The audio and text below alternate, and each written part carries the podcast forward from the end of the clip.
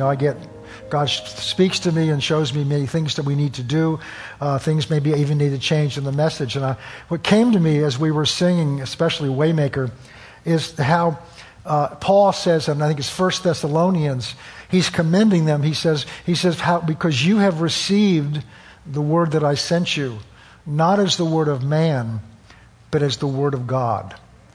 We don't come today to hear my ideas. I, I, I don't have any ideas of my own that, that, that, I have them, but they're not good ones, that, that, that have, have changed my life for the better, let alone what I want to give my ideas to you. I fear God too much to, to come up here and give you my opinion. And it's not that it might not leak through at some time because I'm human, but it's not what I ever, engage, whatever endeavor to do. And I spend time, especially Sunday morning, with my heart before God to make sure that whatever I speak to you is only God speaking to you. Because I'll have to give an account. This is why it says in James chapter 3 don't desire to be a teacher because you're going to have a greater judgment, a greater account that you have to give in that day of judgment in which we will all stand. And so I come before you, every time I come before you, not scared, but with a holy reverence for the responsibility that God gives me. I say that to you because I just feel like that's what God wants to impress upon us. God wants to speak something to all of us today, to you personally, to me personally, as well as to this body. And God doesn't speak idle words. God speaks words because he knows, first of all, what's coming. And because God loves us, God will prepare us. As I look back on things that God has worked into my life or is working into my life over the last really two years and the things that I, that God had me speak to this congregation about over the last year, I can see that now as God's preparation for where we are now. See, God's always ahead of us. And so, God's, if we will allow Him, God will prepare us for what is to come. So that when we get to that place, He knows we're ready, and we can have confidence, therefore, that we're ready. When I stepped into this role, which I never planned to do 11 years ago, over 11 years ago, it was not something that was ever my ambition. And I went through 10 years of serving in a capacity which was a serving, under, under the, my predecessor. And only when I stepped into this role did I understand some of the things that I went through were training me and preparing me to be in this role, and now I can see at this time. And so I'm saying that because I want to encourage you to listen. Listen as if your life depended upon it, because it may. It's just occurred to me again this year, I've said it before, that, that, that, that our lives depend very often on where we go to church and what we hear because God is, we're in a world, and we're going to talk about this today, we're in a world that doesn't take any spiritual revelation to realize we're in a world that's dangerous. But it's not just dangerous physically, it's even more dangerous spiritually. And so we need to be under a covering and a protection, and that's what the church provides for us. So you get Christians out there that are lone rangers that are bouncing from one church to another because they're choosing what make oh I didn't plan to get into this this morning. They're choosing what they think they need to hear and what makes them feel good. So they're their own Holy Spirit. They have pushed him aside and said, I need you to help me do what I think I need to do, which means they're not under a spiritual covering that, especially in these times, is so critical for our own protection. It doesn't mean that the pastor or the leader is any smarter or any more spiritual than anybody else. It's being under authority that God establishes. Because when we're willing to do that, we're also then under God's authority. When we're not willing to be under somebody's authority that God's put in our lives, then we're not under God's authority either. And we often deceive ourselves. Well, I'm, I'm not subject to any person, but I'm subject to God. That is impossible. Since God has ordained the authorities, for me not to be under a person's authority that God's put in my life means I'm not under God's authority because God's the one that put them there. And God's the one that said, listen. And I'm not saying that for my benefit. I, I have to do the same thing. And so I had no plan to get into that this morning, but these are very critical times and it's not the time to be out, no, dear. It's not the time to be out there as a Lone Ranger doing my own thing. And so it's very important that we stay lined up and where we need to be under God's Word. So the words we're hearing now are not words of great comfort in the sense of, you know, everything's going to be great, God's going to come through and bless us all. They're comfort, first of all, because it's truth. I believe with all my heart, people are desperately looking for someone to tell them the truth because there's so much confusion out there with the media that we have surrounding us, with what's done with our with the news media, what's what's done with so many other things. People don't know what they can trust. They don't know where what is truth. And the only truth is Jesus Christ. I am the way, the truth, and the life. The way, the truth, and the life, Jesus said.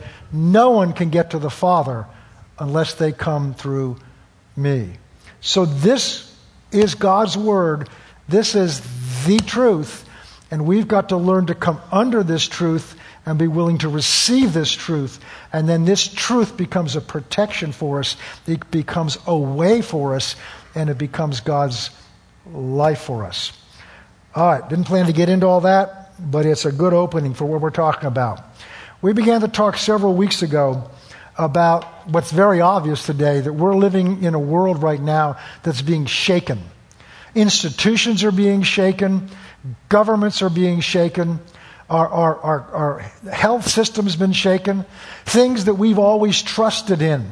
Well, scientists, they'll come up with answers, and, and our, our government's going to have answers, although we've not as much trust in that over the last few years as we used to have in the past. And, and, and people are going to take care of us. They're going to deliver us from all of this. And we're finding out expectations that many of us have had aren't coming true, and it may look like as they may not come true. We went gone through a time when, when we had this initial burst of the pandemic and the fear of it, and we all had to shelter down, and then things began to relax and move, and now we're finding in other parts of the country that it's coming back, and it's and there there are all kinds of opinions out there, and and it, it's, it's if if that's where your trust is, you're shaken. And so we talked about God says in His Word in Hebrews chapter 12 that there's going to come a time, and I'm not saying this is the one He's talking about, there's going to come a time where God's going to shake the heavens and the earth. So that whatever can be shaken will be shaken, so that whatever remains is what's of God. And I'm not saying that what this is, but we clearly is a shaking. And those shakings are a time to wake up and realize if things are shaken in my life, then I've built my life on the trusting in the wrong things. And this is a wake up call so we can begin to make that adjustment so that we can build our life on the things of God that cannot be shaken.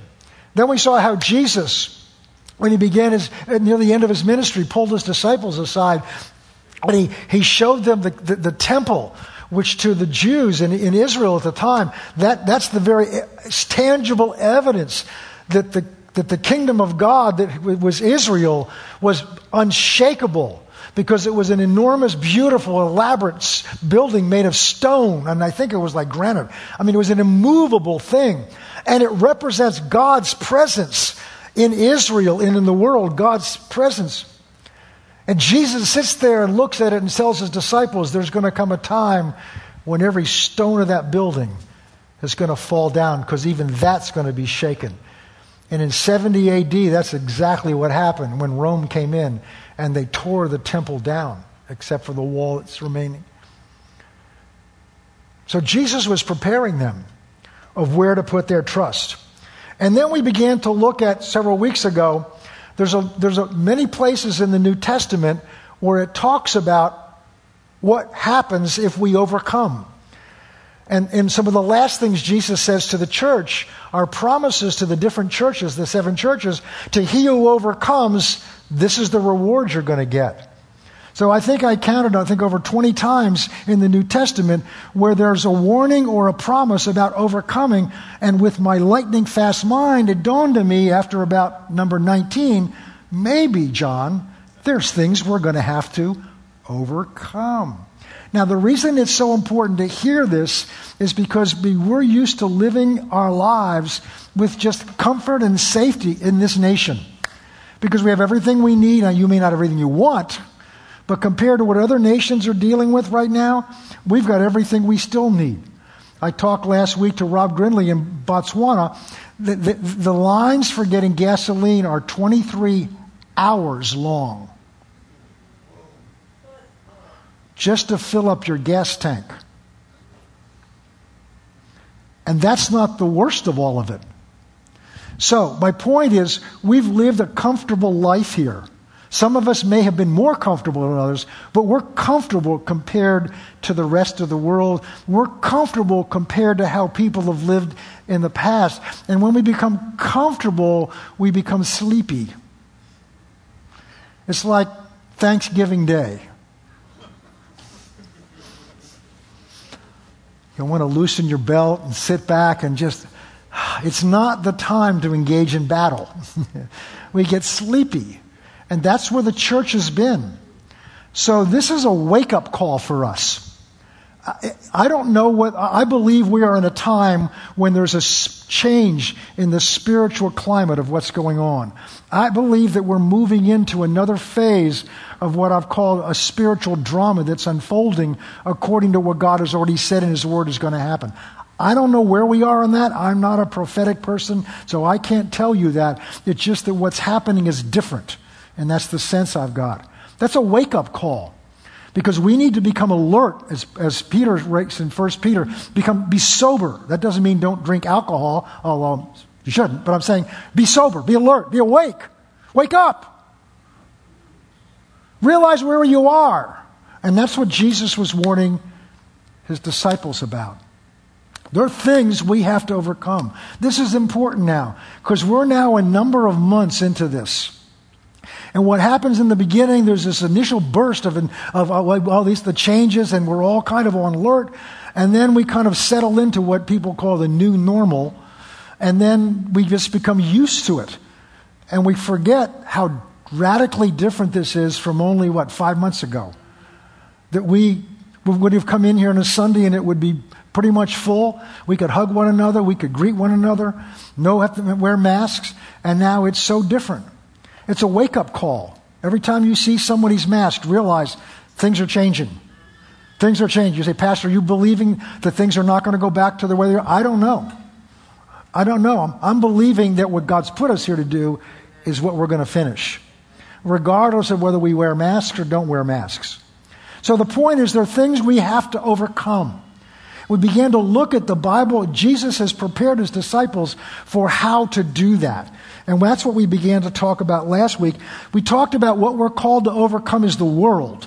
And so, what was this world we talked about? And we went back into the book of, of Genesis and we saw that when Satan came into the garden to destroy God's masterful work, what he did is he, he, he, he, he deceived them, he deceived Eve, into rebelling against God by taking her, their lives and their, and their judgment of what's right and wrong into their own hands.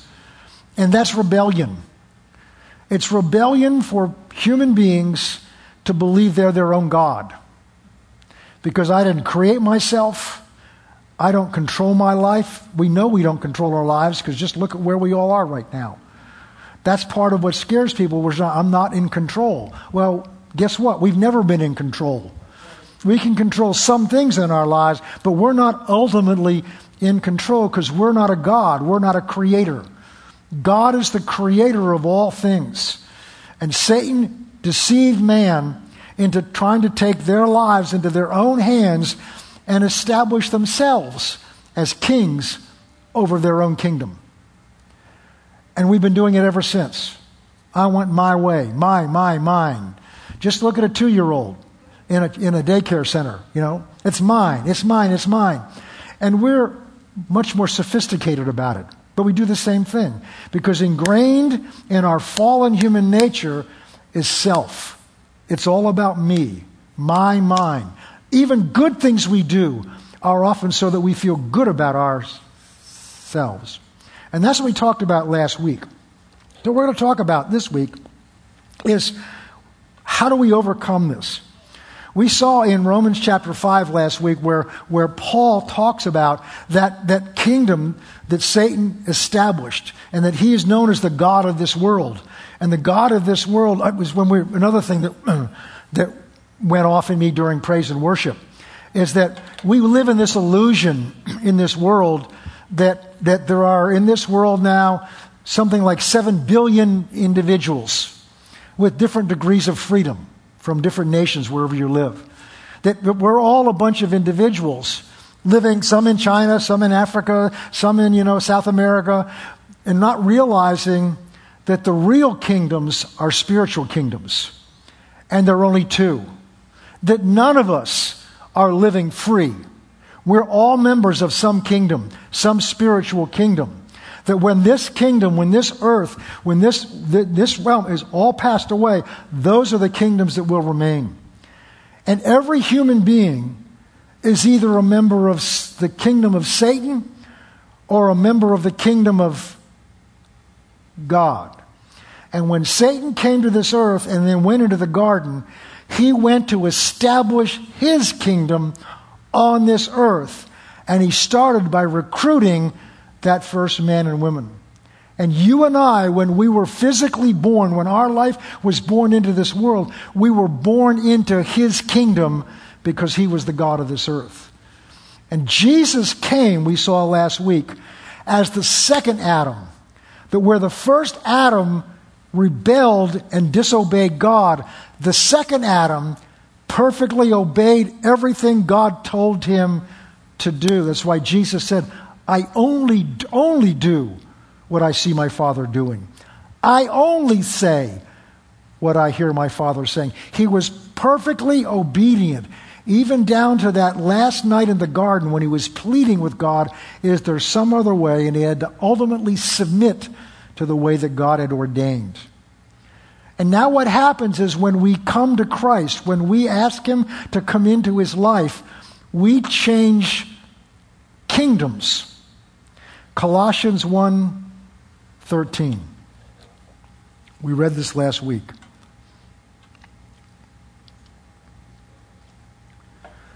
He has, notice that's past tense. He's writing this to the church. He has delivered us from the power. That word in Greek actually means authority or kingdom. He's, tra- he's tra- delivered us from the kingdom of darkness and conveyed or transferred us into the kingdom of the Son of His love. So when you came to Christ, you changed kingdoms. And when you change kingdoms, you automatically changed kings. We were never the king over our life. Satan wants us to live with the illusion that we are, because as long as we live under the illusion that I'm the king over my life and I have my own rights, then we're authorizing him to be the king over our lives. But when you came to Christ, you changed kingdoms. You were transferred out of the kingdom of darkness into the kingdom of his beloved Son. But we're still living in the world that's controlled by the king of darkness. We are what's often said we are in this world, but the church is not to be of this world. There are many people in some religions that desire to serve God by withdrawing from the world. But that's not what the church is called to do. The church is not called to withdraw from the world. We're called to live out in the world and to bring the kingdom of God out into the kingdom of darkness so that they can see the light out of the darkness. That's what we're here to do. So we're in the world, but we're not to be of the world. What does that mean? That means we don't have the world's value system. That means we don't have the world's language. That means we don't have the world's method of thinking. That means we have the method of thinking of the kingdom that we belong to. That means we have the values of the kingdom we belong to. That means we speak the same language of the kingdom we belong to. I used the example last week of a spider, and I've never researched this, I read this in a, in a book. A spider that makes his home underwater, even though that's a foreign, hostile environment for him. Because the, the, the spider breathes air just as you and I breathe air. But what they do is they take bubbles of air that they collect on the water, it sticks to their, their legs, and they bring that down and they make a bubble in which they can, from which they can breathe. It's kind of like somebody going under, it's like the astronauts in, a, in, a, in, in, a, in, a, in the space uh, station. Space is a hostile environment to a human being, but they're safe because they're in a space station. So that's what the church is like in the world today, which is why Satan's number one scheme against the church is to have us to be like the world. Romans 12, 2, I ended last week with this. Paul talks about this. He says, Do not be conformed to this world. He's talking to the church. Don't let the world conform you. And I explained to you last week the word conform there is a Greek word that was used to refer to a mold that was used to take a piece of metal and when they made coins, they would take a piece of copper or whatever they used, and they would have a mold with the face of Caesar on it, and they would press that down on the outside of that metal with such pressure that the outside of that piece of metal now was the negative reflection or the negative imprint of the mold that was pressed down it. The mold didn't change the copper into some other into some other metal. It just changed what it looked like. And so Paul's saying this world's pressure, this world's system is putting pressure on Christians so that we look like on the outside, we talk like on the outside, we act like on the outside, just like the rest of the world. Because then the world can't see what's really on the inside, which is the kingdom of God, the peace of God, the love of God, the joy of God. So we're not to allow this world's pressure. And I'm sharing this because we're under pressure right now. People are under pressure right now. When we began talking about this, the way we overcome the pressure isn't by fighting back against the pressure. That, oh, I never thought of this before. That just makes a deeper imprint on it. If I push back against the pressure pushing on me, it just makes a deeper imprint on me. Then how do we overcome it? And this is what he says. But be transformed by the renewing of your mind. The word transform there is a different Greek word, and I mentioned this last week. We get the word metamorphosis from it. What it means, literally in the Greek, at the very root of it, it means to take the inner nature of something and to bring it to the outside so that everybody on the outside can see what that inner nature is really like. And a caterpillar that goes through the transformation process into a, into a caterpillar, is into a butterfly, is a typical example. But when Jesus was on the Mount of Transfiguration, it says his body was transfigured. It's the same word. His inner glory, his inner nature began to shine to the outside so that Peter, James, and John could see his glory on the outside because that's what that word means. So the, the kingdom of God that's been placed inside of you God's left us here so that will come to the outside so others can see the hope that we have. Others can see the joy that's in this kingdom. Others can see the peace that's in this kingdom in contrast to the panic and the fear and the discouragement and the despair that's in the world in which we've been placed. But how does that happen? Do not be conformed to this world, but be transformed. How? By the renewing of your mind. It means changing how we think about things. Changing how we think about these things. I've used this example before when I taught a course here on renewing the mind. That when, when I went to law school, and we've got some other lawyers here, when I went to law school, in the law school I went to, they don't basically teach you the law, they teach you how to think a certain way, to analyze things a certain way. So that if you were to come into my office and say, you know, somebody did so and so to me and they treated me wrong, they said these bad things about me, got in the newspaper, I'm not listening to your story with great sympathy about, oh my goodness, we ought to do something about this. I know that in order to, to win a case, for you, there are five elements I have to be able to prove to the judge. So while you're telling your story, I'm f- listening to whether these five elements are there and can be proven.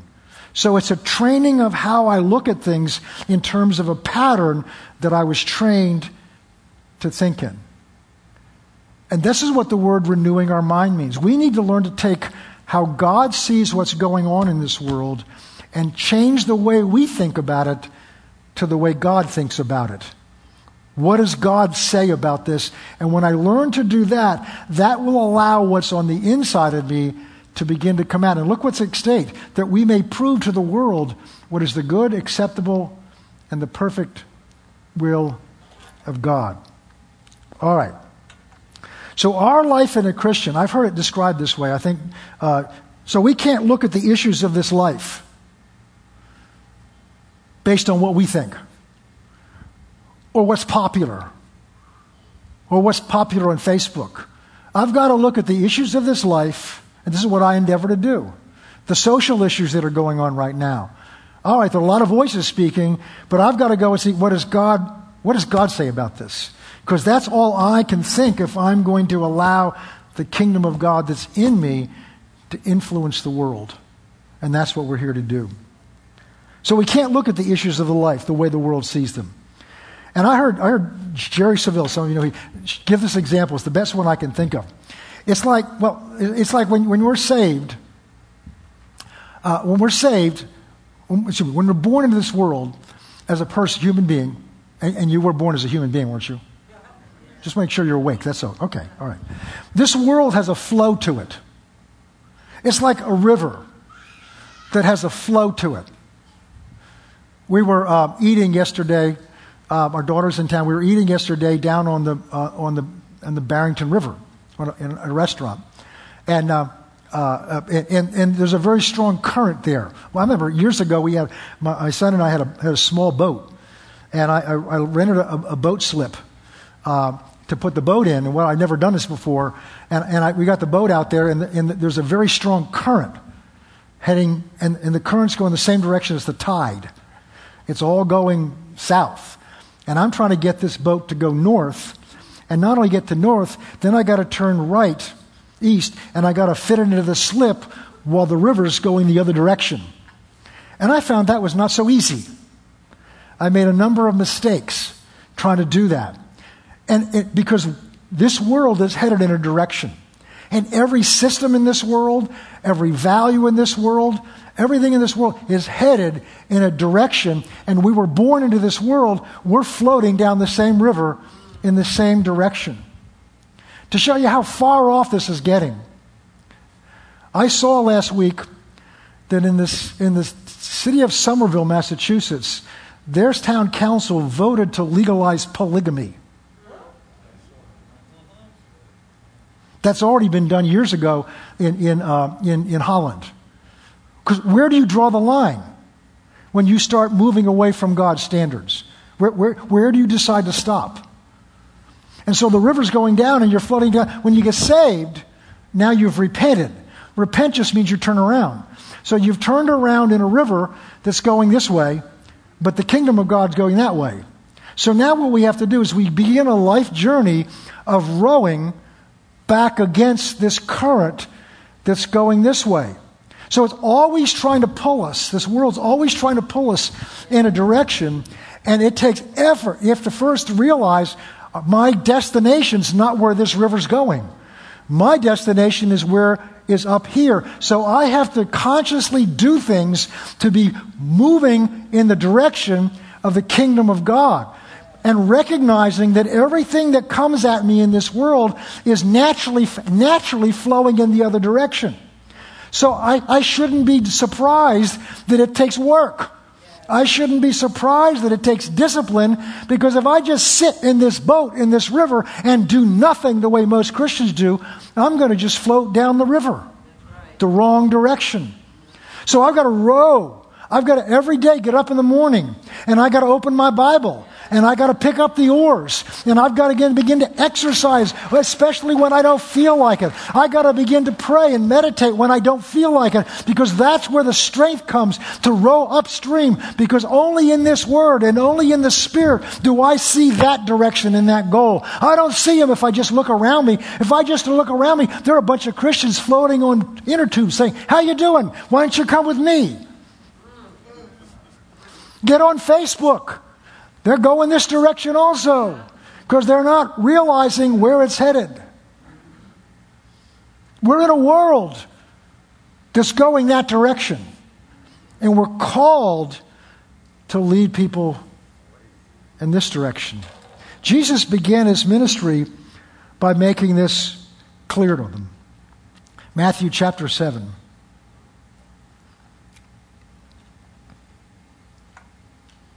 Verse 13 Enter the kingdom of God by the narrow gate. This is Jesus speaking at the beginning of his ministry. For wide is the gate, and broad is the way that's easy, but it leads to destruction. What's at the end of this water flow is a waterfall into eternity. And the natural flow of this world is in that direction because Satan's still the God of this world. He's the God over the systems of this world. He's the God over the values of this world. He's the God over this world until Jesus comes back and establishes his kingdom on the earth. So we're here to push in the other direction against a flow. That's why he's warning his disciples at the beginning, because he's finished up. The Sermon on the Mount is Jesus announcing to his followers, these are the principles of the kingdom of God that I've come to announce. This is the constitution of the kingdom of God. It talks about relationships, forgiving. It talks about worshiping God. It talks about giving. It talks about prayer. It talks about all kinds of things that are the principles of the kingdom of God, which are just the opposite of the principles of the kingdom of this world. And now he ends and said, Oh, you have to understand this. The only way you can get into the kingdom of God is through a narrow gate. For wide is the gate, the easy gate. You can bring everything you want through, all your relatives, all your possession. You can bring it all through there. It's easy. The only problem is where it heads. It leads to destruction.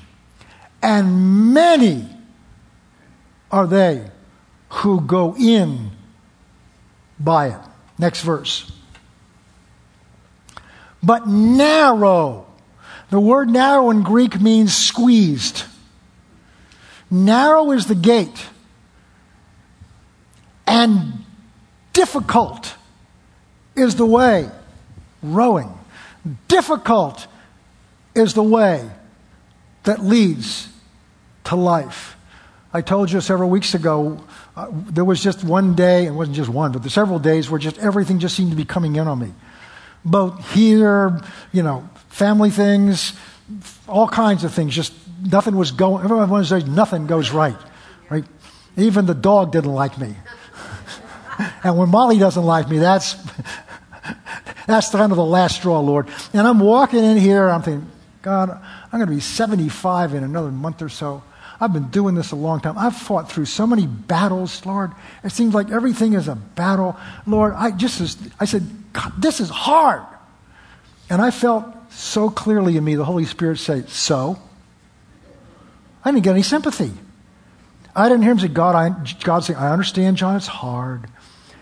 And they said to me, I didn't put you in an easy place. I put you in a place that's hard because there's some things I want to do, and I need you to be strong. So shape up. And the moment I heard that, it all went away.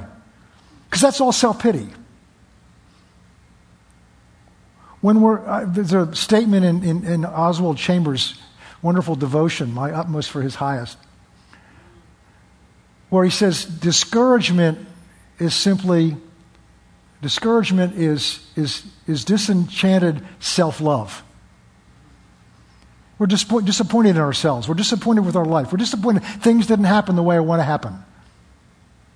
I told you this wasn't going to be a jump up and down shout message, but it's truth. If we want to overcome, the first thing we have to learn to overcome is self. Because the root of every problem we have is self. It's kind of like Snoopy said I found the enemy. It's us, it's me. All right. So Jesus is saying, he's warning them ahead of time. At the end of his ministry in John chapter 15, he says essentially the same thing. If the world hates you, you know it hated me before you. If you were of the world, the world would love its own. See, what Jesus was about to do, Jesus was about to leave them in the world, but make them aware they're not of the world. So he was giving them instructions for the position he was putting them in, which is the same position he's put us in. If the world hates you, you know it hated me before it hated you. If you were of the world, the world would love its own. So when the world loves us, we need to be careful. Why does the world love us so much? But I chose you out of the world. The word church in Greek is ecclesia, which literally means those who have been called out of one thing into something else. That's what the word church means. Peter calls us a holy nation, a royal priesthood, that we should call forth the praises of him. Because you were not of this world, but I chose you out of the world, therefore the world hates you. This is, this is his send off speech. Remember the word I said to you, a servant's not greater than his master. If they persecuted me, they'll persecute you. If they kept me, they'll keep you also. But all these things they will do to you for my name's sake, because they don't know him who sent me. I'm going to have to shorten this down. So he ends his ministry by preparing them for this. So, how can we do this? How can we bear up under the pressure that he, he's leaving us in? He's put us in this pressure. Well, Jesus, through John 14, 15, and 16, is preparing them exactly for this. So let's look at John 14. We can only do little pieces of this here this morning.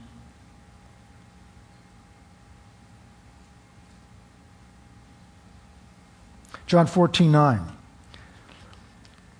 Jesus said to Philip, Have I been with you so long and you've not known me, Philip? He who has seen me has seen the Father. So how can you say, Show us the Father? Don't you believe that I'm in the Father and the Father is in me? The words that I speak to you, I don't speak on my own authority, but the Father who dwells in me does the works. So Jesus is telling him, Don't you realize, Peter?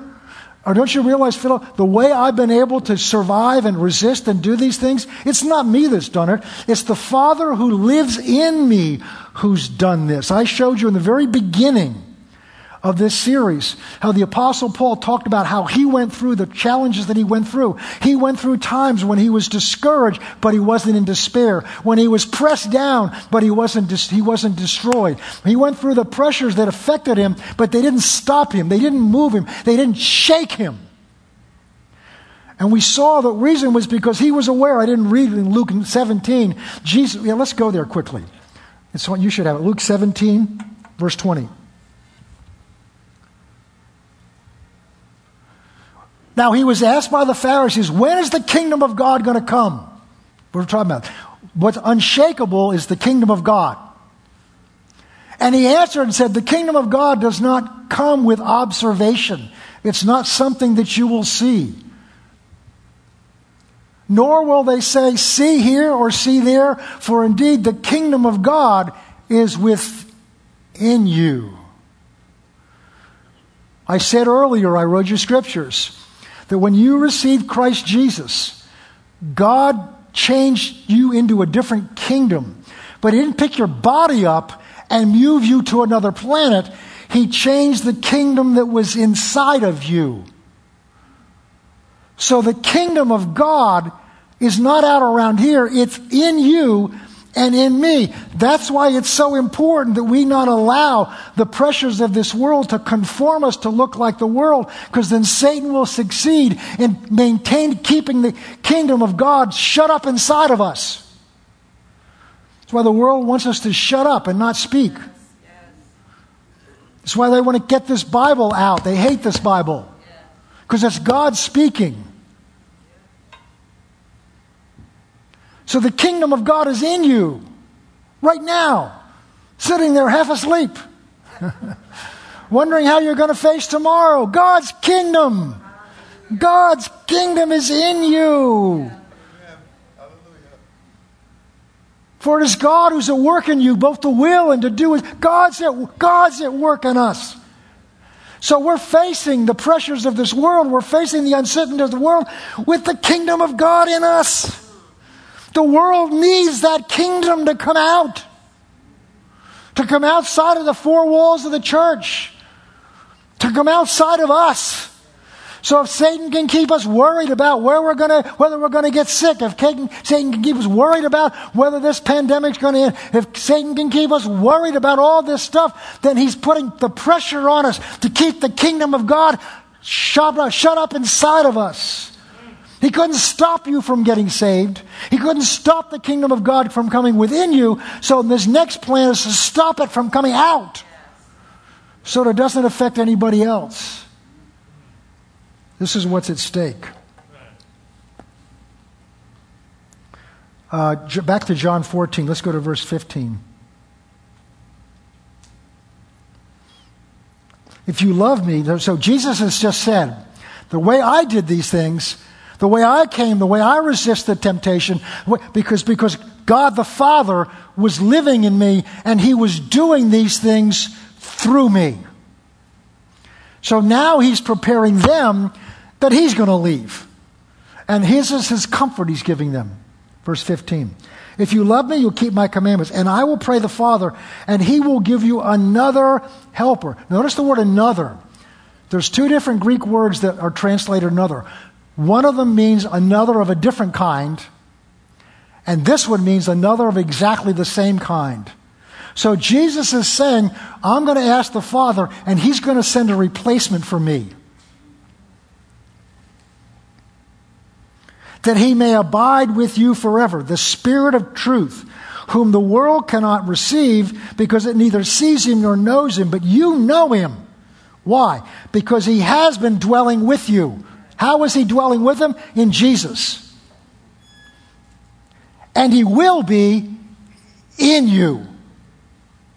So Jesus is saying, the same way that I was able to overcome everything that came against me from the world, you'll be able to overcome the same method because I overcame it because the Father in me did the work. You can overcome it because I'm going to send my Spirit and His Spirit to now live in you, empower you, enable you, strengthen you, give you what you need.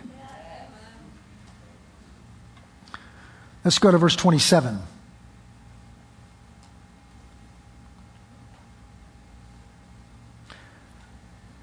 Peace I give you. My peace I give you. Not as the world gives you, nor not to give you. Let not your heart be troubled, neither let it be afraid. So Jesus was giving them his peace. If there's anything we need in this world today, it's the peace of God. The Bible says that passes understanding. Why? Because it doesn't make sense. How can we be so peaceful in all this chaos? Because we're not of this world. If all the system of this world fall apart, that doesn't affect us. Because we're not of this kingdom. There's an old expression the world didn't give it to me, and the world can't take it away. The kingdom of God is in us. This is the renewing of the mind when I get up in the morning to start rowing my boat upstream. Wait a minute. I'm in a rowboat and God's in the rowboat with me. I got the Holy Spirit. He's taking the oars when I get tired. When I don't know which direction I'm going, He's there. He's my captain. He's my, the Lord is my shepherd. I shall not want. He leads me in paths of righteousness for His name. He leads me beside still waters. God's put his kingdom in you. Everything you need to overcome is in you, in me, in the church.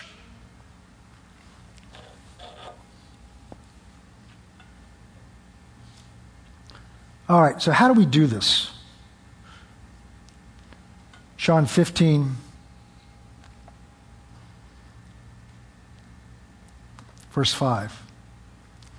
Again, John 14, 15, and 16 is Jesus preparing his disciples for this amazing change that's about to take place. He's been their comfort, he's been their direction, he's been their protection, he's been everything to them, and he's leaving them. And he's not just leaving them, he's now created a situation that's hostile.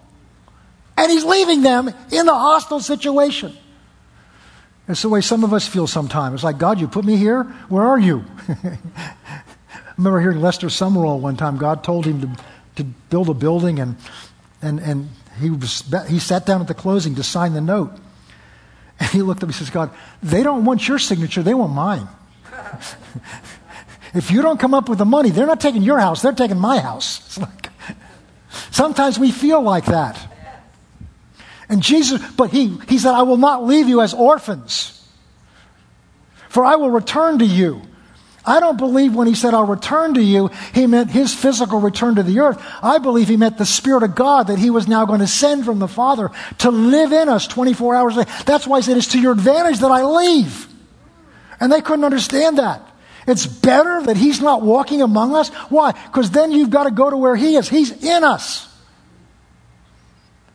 And as the world begins to see people that love one another with a love that's unlike the world's love that we see out there. When we see people that, that, that, that, that, that are not afraid of people that are at peace in the middle of chaos, it gets their attention. I've told you before, working in a law firm in Tulsa one time when we were still in Bible school, the senior partner's daughter came up to me and she says, What do you have that I don't have? And it kind of took me back. I wasn't expecting that. I said, What do you mean? She says, I, I know what you're going through right now and you have something I don't have. I said, Why? She said, There's a peace you have. So I said, Do you really want to know? She said, Yes. So I took her into the library and I explained it's not something I have, it's someone who lives in me. And she just wasn't ready yet. People see the difference. That's why we're to be a light in the world, but the light doesn't come from you.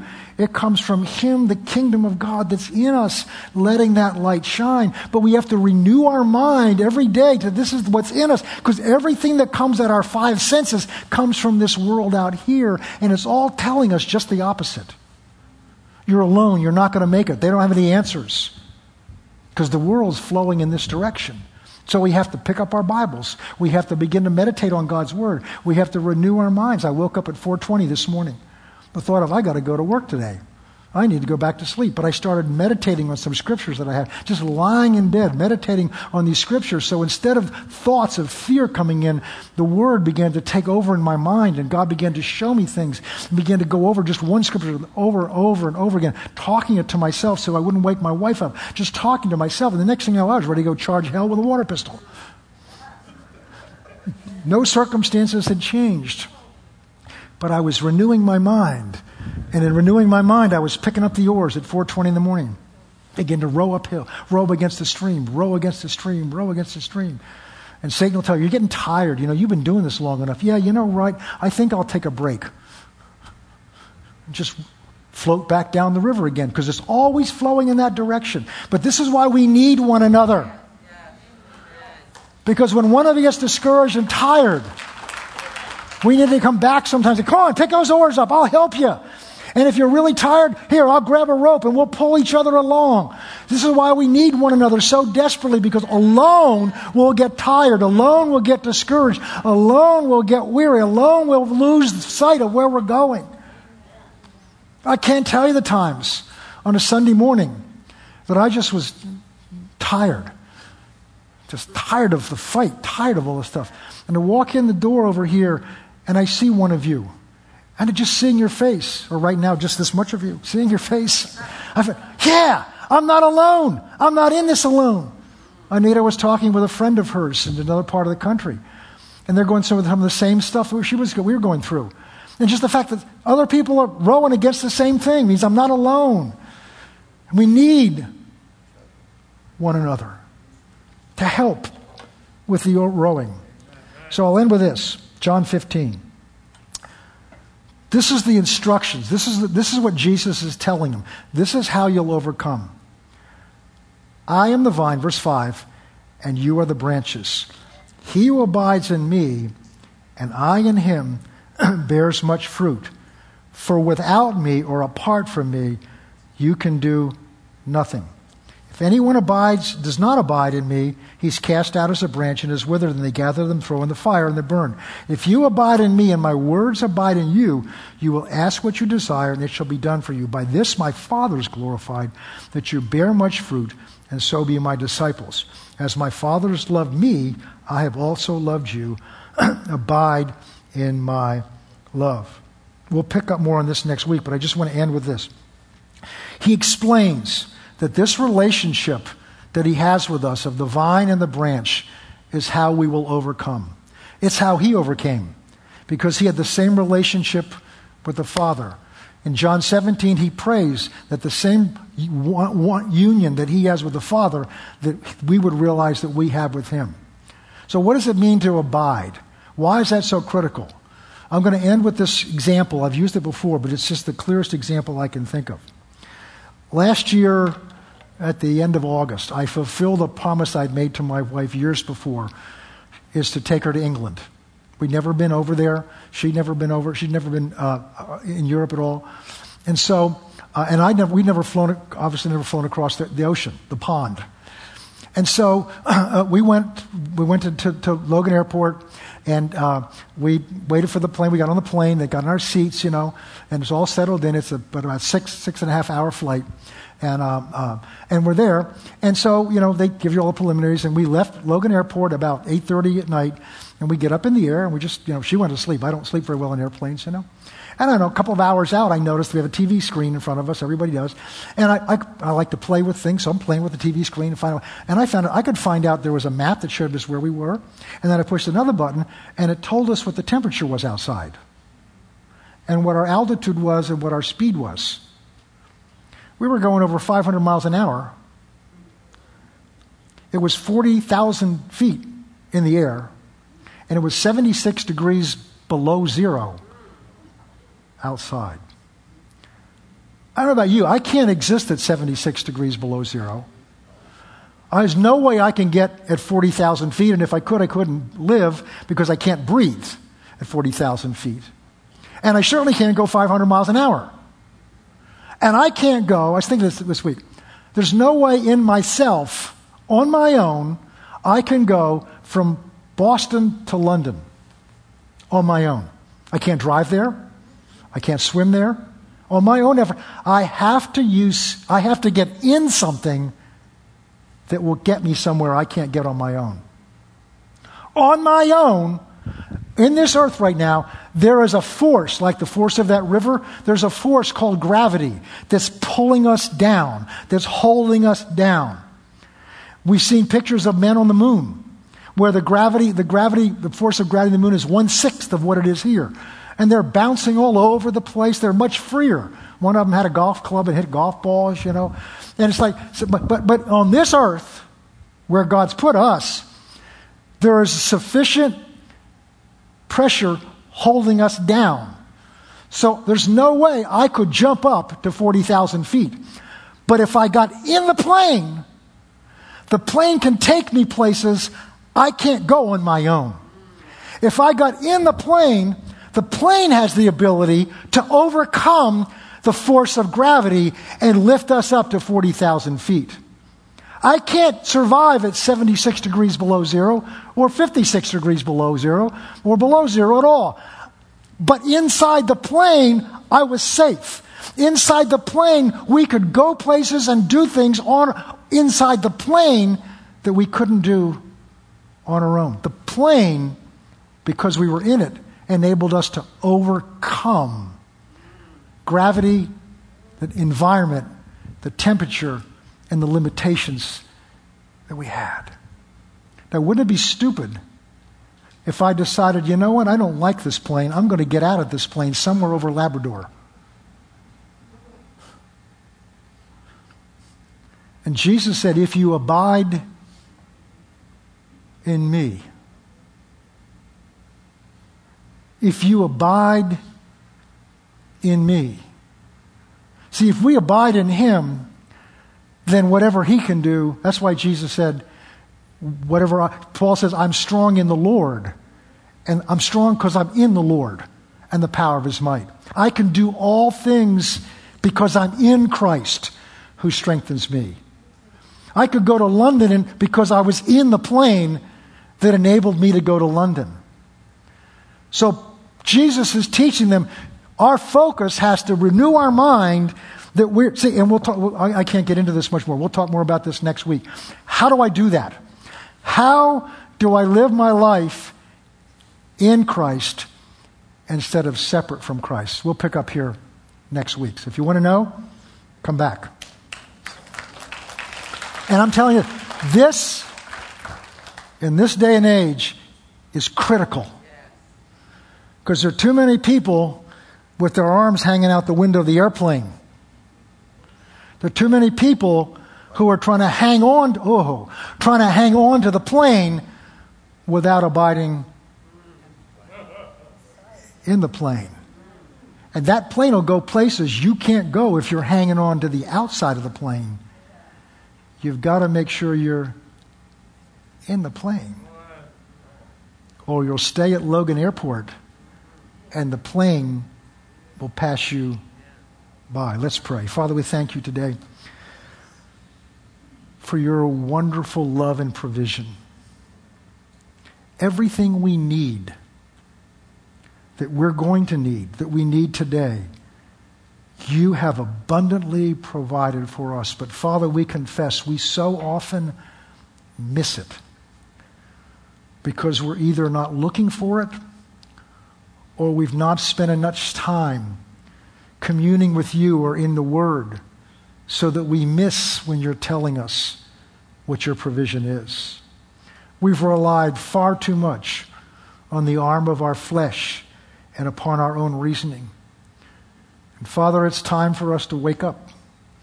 It's time for us to grow up, and I believe that's what you're telling us. I pray today, Father, that as we hear these words, all of us, including me, we will, you will help us to wake up. That there is an answer that you have. And that answer is right here. It's available to us. Every one of us has the answer available to us.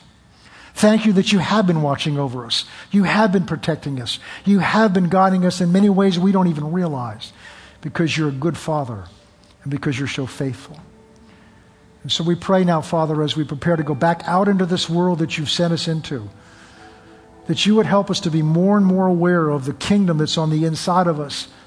Help us to be more disciplined and, and, and, and, determined, Father, to take the Word of God and begin to build it into our lives so that it, be, it may be the strength for us to row upstream.